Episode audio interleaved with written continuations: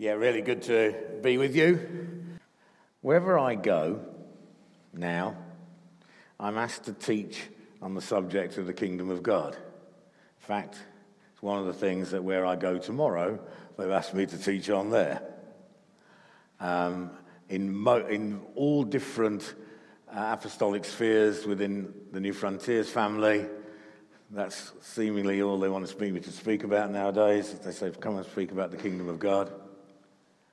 This time it's most unusual in that Jim asked me to say, preach the same message that I spoke at your Ashburnham conference, your Ashburnham festival. That's, I've, I've been asked once before to do that, at a church where uh, had been at a festival and I was asked to preach the same message when I went to the church a few weeks later. But it's unusual. Obviously, Jim needs to hear it again. and. Uh, you know, uh, you know, the Bible says some are slow of heart to learn. but obviously felt that it would be, because we could have had a conversation over the telephone, but felt it would be helpful for you to hear it again if you were there and to hear it for the first time if you weren't. And the truth about what we term the kingdom of God means that we celebrate and extend the dynamic ruling of Jesus over every part of life in every nation on earth. Okay? So, in every sector of life, we celebrate the ruling of Jesus. In work, in family, in arts, in everything, and in every nation, Jesus, when he says, All authority is given in heaven and earth to me, it means everything. And the Bible speaks, and we may get to the scripture later if I get time, says, in order that he might fill everything. So, it's a prophetic theme, particularly for us who started as a movement by emphasizing the importance of the local church, but we now equally emphasize world and local mission and the truth of the kingdom without losing the center of it in the local church, which is the agent for world mission and bringing the kingdom. Okay, so that's what I'm going to talk about. Now, I'm going to do this through two scenes. Uh, the first scene, a story about the kingdom from Jesus. I always preach from stories when I'm preaching in churches on Sundays. Sometimes, if I'm doing leaders seminars, occasionally I don't do a story, although I was with um, Oxford lead, uh, Emmanuel Church Oxford leaders. By the way, Matt Partridge sends his love. It's amazing you have to work with two partridges two days running. Uh, but uh, some of you may remember him. He used to be around here. Okay. And um, even in that context, I taught from stories. When I was in the country that I was in fairly recently, I taught what I called apostolic foundations, but I did it all from the parables of Jesus. So,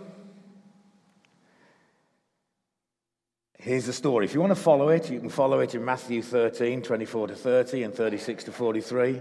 But if not, just listen to me. And listen to me anyway, even if you're following it. Okay. A wealthy landowner with many servants arranged for his servants to sow seeds of wheat in his fields. After the wheat had been sown, while everybody slept, an enemy came to those fields. Now, sleeping there was not a bad thing and sometimes people say, oh, it means you uh, be careful when you sleep and all that. No, no, no, you sleep after a hard day's work, okay? And that's what they were doing. So there's nothing wrong with sleeping here. It's perfectly natural. But an enemy started to work as well. The enemy was deceptive and he sowed what is believed to be a weed called darnel, which looks like weed, looks like wheat in its early stages, but when it starts to produce grain, is totally different. Okay. As you see, totally different. But at the beginning, it looks the same. Well, when the ears of wheat began to show, it was obvious that darnel was there too. And his servants came to him and said, Didn't you sow good seed in your field? Now, the Bible's an Eastern book, and I love the Eastern touches that keep coming through this. Because, of course, the servants really sowed all the, the seed, but they honored their master by saying, You sowed it. So, didn't you sow good seed? The landowner recognized that an enemy had done this. And so he said, No, an enemy's come. Well, they said, Shall we pull up the weeds? I mean, that's a natural reaction, isn't it? If you suddenly see weeds in a field. No, said the landowner wisely. If you do that, you may pull up some of the good weed as well. Leave it till harvest. It may not look too good, wheat and darnel growing together, but darnel has such strong, deep roots that if you pulled it up, you were sure to pull up as well some of the uh, smaller roots of the wheat. Well, Jesus just left it there, really. That's how he often taught. Great stories, enough to get people's interest. But then his disciples later said to him, Jesus, please explain to us the parable of the weeds. Well, Jesus explained this is what the growth of the kingdom of God will be like. The one who sows is the Son of Man, Jesus himself. Now, in the story, it said a man sowed, past tense, seed. Here, he says the one who sows, which is, forgive me being teaching some grammar here, but this is the continuous present tense. Why? Because Jesus is still sowing this seed in his field. The good seed here is not like in one of the other stories Jesus told, the Word of God. The good seed here is the people of the kingdom. It is us, if you're a believer in Jesus, and every believer through the centuries. You are sown by God for kingdom purposes. Now, the field is the world, not the church. Friends, it's great that we understand the wonder of the church and that we're part of it. But where you're sown by God for his kingdom is the world, not the church. Understand? See, sometimes Christians think you've got to go as far away from the world as possible. Jesus said exactly the opposite. In fact, he once said, I don't pray that you take them out of the world, Father. Rather, as you sent me into the world, I'm sending you. So you are sown in the world for kingdom purposes by Jesus himself. Who, whatever you do, wherever you are, don't just think of it, I've chosen a career. Think of it as Jesus has sown me here. Whether you're school teachers, businessmen or women, social workers, health professionals, musicians, dancers, caterers, carpenters, plumbers, etc. I'm sorry I haven't covered everybody's career here. Whether you're staying at home with your family, whether you're retired, whether you're temporarily unemployed, you're in that situation because Jesus has sown you there.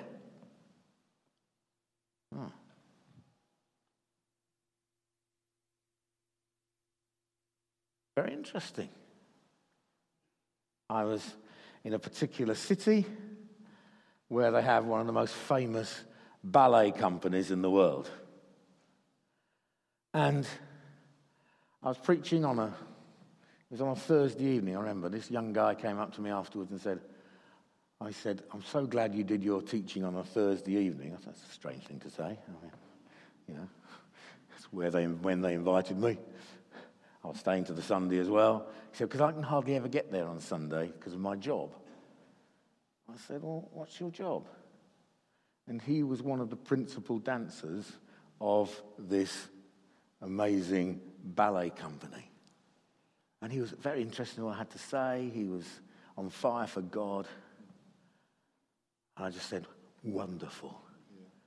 In the world of ballet, Jesus is sowing people into the world. Everywhere.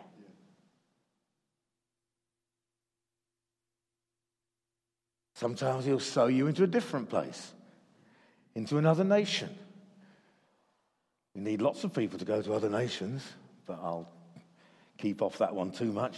There's lots of hard places to go, even harder than Burgess Hill.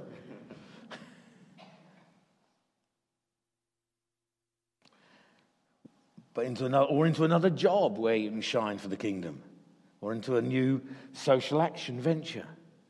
But an enemy, the devil, is at work in the field as well. What's the field? The world. So the devil is at work in the world, which is obvious as well. And Jesus is saying the growth of the kingdom of God will always be like this. Because many of us think if only the kingdom of God really grew and grew and grew, somehow all the evil in the world wouldn't be there. Sorry, that's not true. People sometimes say to me, Will things get better or worse before Jesus returns? Answer both. the kingdom will grow. And it always it's going to be like it. Surely we don't want both growing together. Well, dealing with it may destroy the growth of the good in the kingdom as well. That's what Jesus is saying. It's going to be like this until the end. Until we've taken the gospel to every ethnic group, it will be like this. The enemy will be at work as well as the power of the gospel. It's why the problems of the world grow as well as the gospel growing. Sometimes even the church, even though the field's not the church, the church gets affected by what the enemy is doing in the world. Because the darnel looks like wheat and we get confused. So even racism, materialism, corruption, and humanistic teaching can come into the church as well.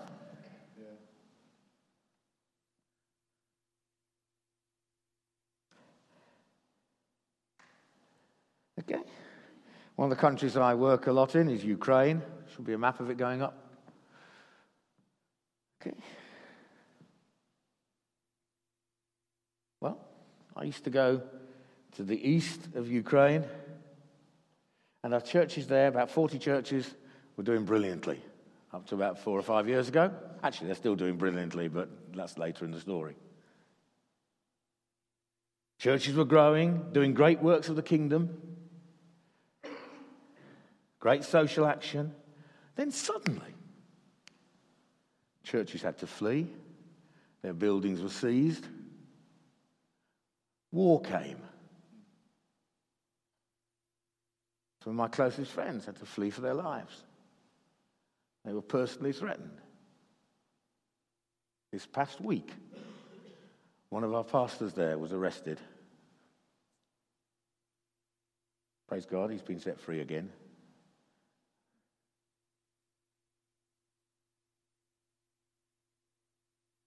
So the kingdom was growing. And yet suddenly there's all that. About 60% of the churches fled as refugees. However, has the kingdom stopped growing? No. The kingdom's growing there.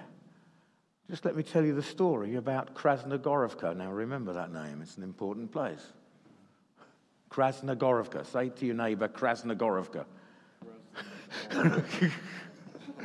okay. Krasnogorovka is between the two front lines of the Ukrainian army and the separatist forces.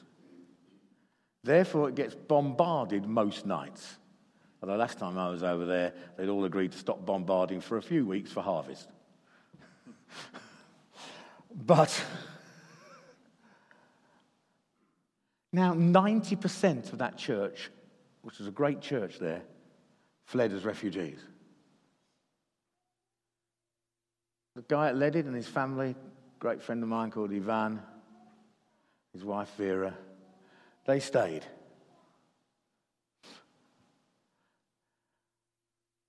Now, they and the church are the centre of the town.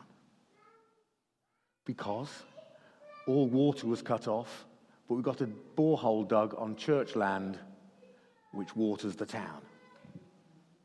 The church building is open 24 7. People come to it all the time.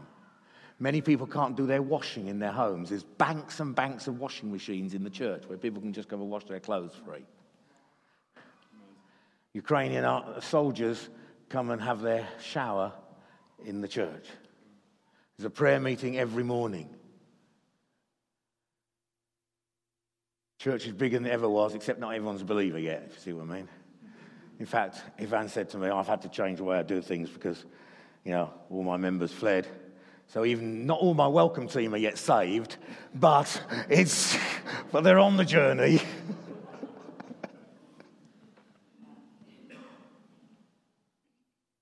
So the kingdom's growing. And the enemy's growing as well. This is the principle of doing good, doing kingdom work. It's as well to understand it when frustration comes. However, at the end, all will be made clear, and the fruitfulness of the wheat will be rewarded.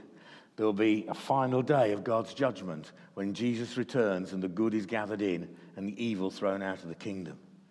So Jesus is saying, be patient. It's a popular word, isn't it, that? In today's society, be patient. The kingdom grows overall, but in a particular place, it may ebb and flow. Take a long term view. We think 20 years is a long time. No, even 2,000 years is just two days to God. But be encouraged. As we plant churches in this nation and across the world, Jesus is sowing sons and daughters of the kingdom who cause the kingdom of God to advance. You may not see the full picture in your own lifetime. Probably won't. Don't be discouraged. Sow people for the future. It always takes a long time. Evil grows alongside the good, so don't worry. The Bible says, The Lord is not slow in keeping his promise, as some may understand slowness. Instead, he is patient with you, not wanting anyone to perish, but everyone to come to repentance. Long term view is necessary. A couple of years ago, Scilla and I were in Paris, and we went around, as you do, around Notre Dame. Okay? Beautiful building. it's good to honor the faithfulness of previous generations, even if they didn't do things quite the way we do. They never got into warehouses. Anyway. well, the first architect, we read this, first architect made the first drawing in the dust in 1160. Groundbreaking and laying of the cornerstone was 1163. The cathedral was completed in 1345. Takes a long time. That's okay. Don't be in a hurry. Just do what you're meant to do. Another cathedral in Barcelona, Gaudi, the architect, was asked, Why did it take so long to build this cathedral? He said, Oh, it's simple. He said, My client's not in a hurry.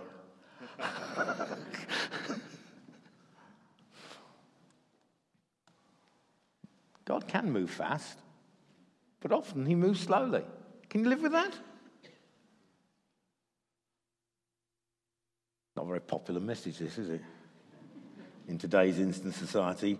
Reaching unreached people groups, which is the call of God upon us, isn't it? People have never heard the gospel. You'd love to plant churches when, when there's no Christians, wouldn't you? Got no discontent from other churches come and join you. But it takes a long time, both for great missionary pioneers, J.O. Fraser and William Carey. Seven years before there were any converts.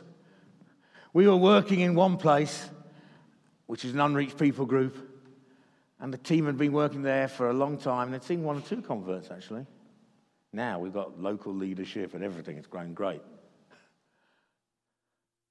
But one pastor said to me, after he'd sent someone else to have a look, he said, I'm not going to send anyone there, he said. It's not bearing any fruit. Come on. Takes, always taken years to get the gospel established amongst the unreached. He wouldn't have sent J.O. Fraser either. Sorry. But at the end, it says, the righteous, the sons of the kingdom, or people of the kingdom, sons and daughters, it's inclusive, will shine like the sun in the kingdom of their Father. Hallelujah. Jesus says, Have you seen the. Jesus says it's going to be like that. You'll shine. Have you seen the brightness of the sun in the Middle East? Glorious, hot, intensely bright. That's your wonderful future, sons and daughters of the kingdom. Now, however, you shine where Jesus has sown you, but not so intensely. Notice Jesus says, in the kingdom of their Father. It's not just that you're servants sowing the seed, but your sons and daughters of an amazing, wonderful, loving Father who cares for you now and will demonstrate you in all your glory along with Jesus in the future. Keep, just keep going. Well, I won't have time for all of this, but I will do scene two a little bit. The purpose of leadership gifts to the church. You say that's a bit of a change of gear. Well, listen. Bible says this. Ephesians 4 Grace was given to each one of us according to the measure of Christ's gift. Therefore, it says, when he ascended on high, he led a host of captives and he gave gifts to men. In saying he ascended, what does it mean but that he had also descended into the lower regions, the earth? He who descended is the one who also ascended far above all heavens that he might fill all things. And he gave the apostles, the prophets, the evangelists, the shepherds, and teachers to equip the saints for the work of ministry, for building up the body of Christ until we all attain to the unity of the faith and of the knowledge of the Son of God, to mature manhood by the way, these are inclusive terms to the measure of the stature of the fullness of Christ. Now, usually, in our circles, we've taught those verses as, equip, as leadership, equipping people to serve in the church. And I've taught that. However, I now understand more clearly that there's a bit in brackets in our Bibles. Those brackets weren't in the original that says, Christ ascended that he might fill all things. Now that's in brackets, so we skip over it and get on to the real business about what apostles and prophets and the others do. Wrong. You see, Ephesians 4 is written in a kingdom context. It relates to the ruling of Jesus throughout the world, which is one of the key messages of the whole book of Ephesians.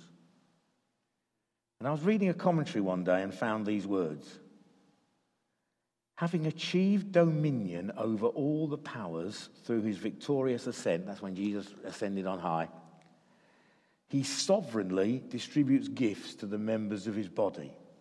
The building of the body, that's the church, is inextricably linked with his intention of filling the universe with his rule, since the church is his instrument in carrying out his purposes for the cosmos.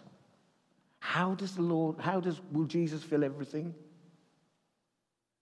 According to the scripture, through people taking the kingdom into every part of life. That's how he will fill everything. So when you go to work tomorrow, just think to yourself, I am now stepping into something where I am showing the ruling of Jesus in those circumstances. You might say, but I haven't got opportunity to share the gospel. That's not the point. It's not appropriate sometimes to do that, though you can if people ask. That's how I led people to Christ when I was in a real job. Because they asked, they saw something. But you are bringing the glory of Christ because you're sown as sons and daughters of the kingdom in that place. And leadership. See, to, it starts off, that section doesn't start off with leaders at all. It starts off with, to each one, grace has been given. Now we think of that, okay, so each one serves in the church. Yes, but not only. And not probably more importantly in Ephesians 4. More importantly, each one of you has grace from God to fulfill his purposes where you work, where you do your leisure, where you bring up your family, all these things. Yeah? And leadership is to equip you to do that. Christ's giving of ministers of the word to build up the whole body into his fullness is interwoven with the goal of his pervading the cosmos with his presence and rule. These guys always write brilliant stuff, but it's always hard to understand. But what he's saying is, you get leaders in the church to build up the whole body with the goal of pervading the whole world with the rule of Christ. So, your leadership team in the church, those who are uh, in Ephesians 4 ministries in your church are here to better equip you to take, because you are the ones that take the rule of Christ into the world. They equip you to do that. They equip you so that wherever you go, you bring something of the glory of God. Even if, like I preached on Queen Esther once at our our own Catalyst Festival. That's a group of churches I'm involved with. And she had to seemingly compromise. She couldn't even say she was a Jew. But when the moment came, I mean, she was in the harem of the king.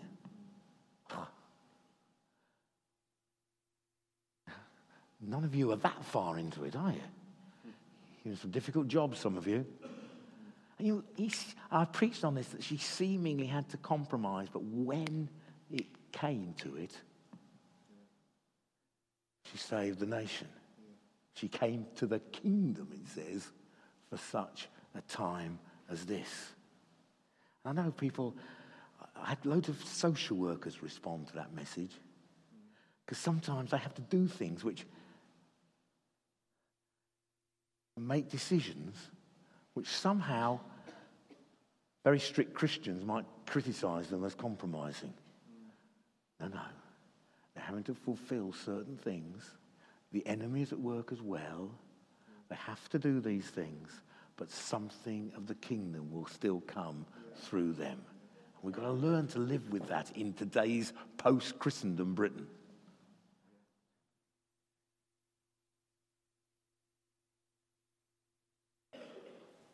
And the church itself is to demonstrate what the kingdom's like.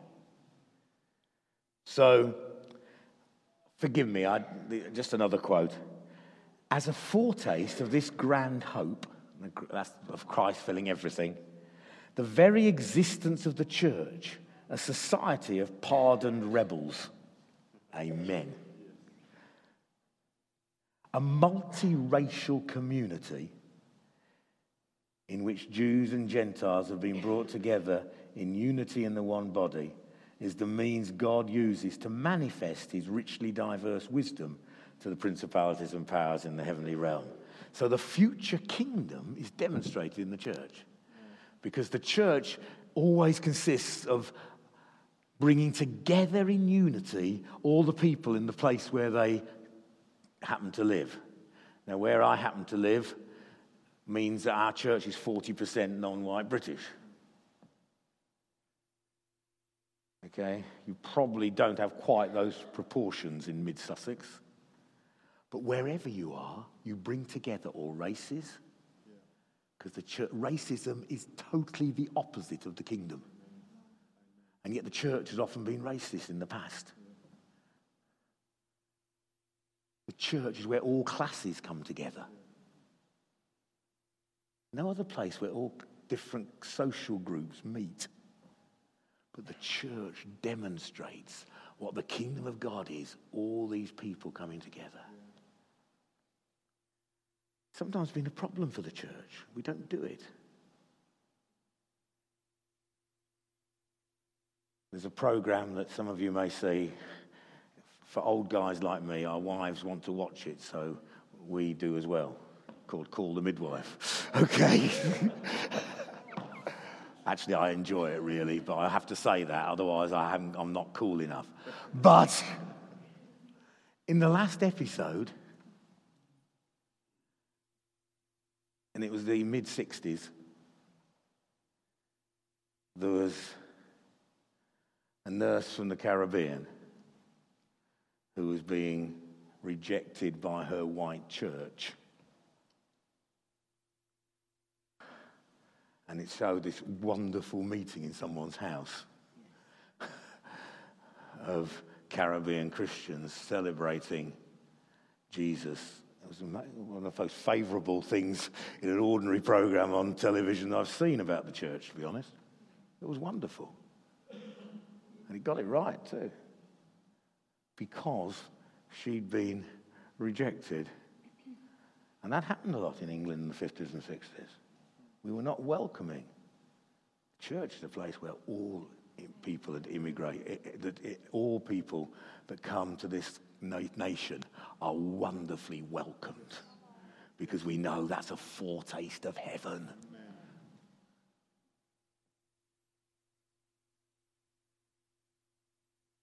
Of course, because that's the kingdom. Because the church, as a result, comes to unity and maturity.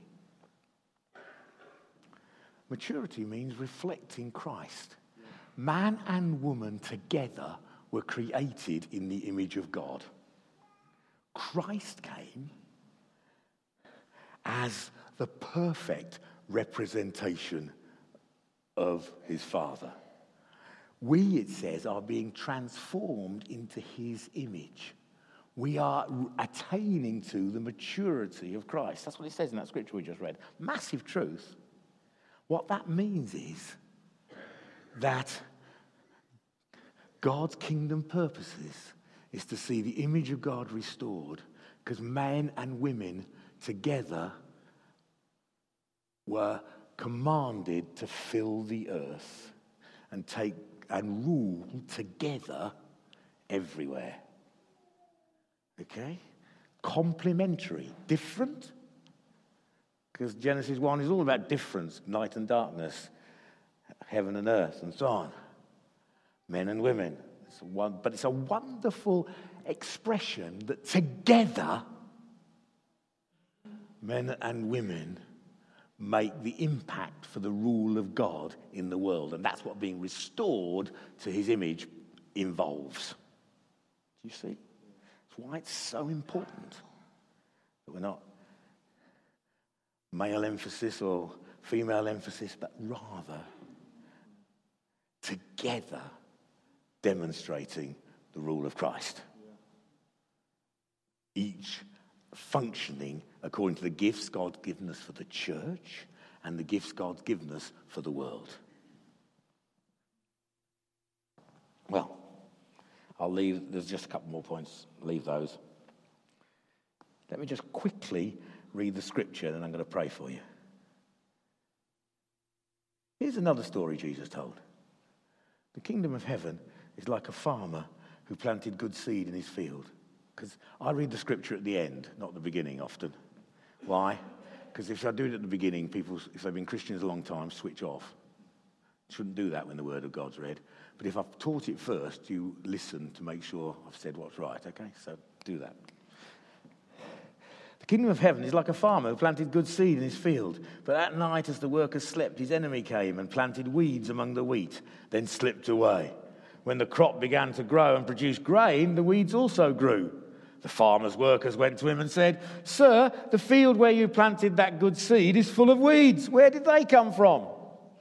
An enemy has done this, the farmer exclaimed. Should we pull out the weeds? They asked. No, he replied. You'll uproot the root. You'll uproot the wheat if you do. Let both grow together until the harvest. Then I will tell the harvesters to sort out the weeds, tie them into bundles, and burn them, and put the wheat in the barn. Then, leaving the crowds outside, Jesus went into the house. His disciples said, Please explain to us the story of the weeds in the field. Jesus replied, The Son of Man is the farmer who plants the good seed. The field is the world, and the good seed represents the king, people of the kingdom. The weeds are the people who belong to the evil one. The enemy who planted the weeds among the wheat is the devil. The harvest is the end of the world, and the harvesters are the angels. So, pretty clear, isn't it? Just as the weeds are sorted out and burned in the fire, so it will be at the end of the world. The Son of Man will send his angels, and they will remove from his kingdom everything that causes sin and all who do evil and the angels will throw them into the fiery furnace where there'll be weeping and gnashing of teeth. Then the righteous will shine like the sun in their Father's kingdom. Anyone with ears to hear should listen and understand. You got ears to hear? Well, talk to me. I'm used to people talking to me when I preach. Don't you do that here? you got ears to hear?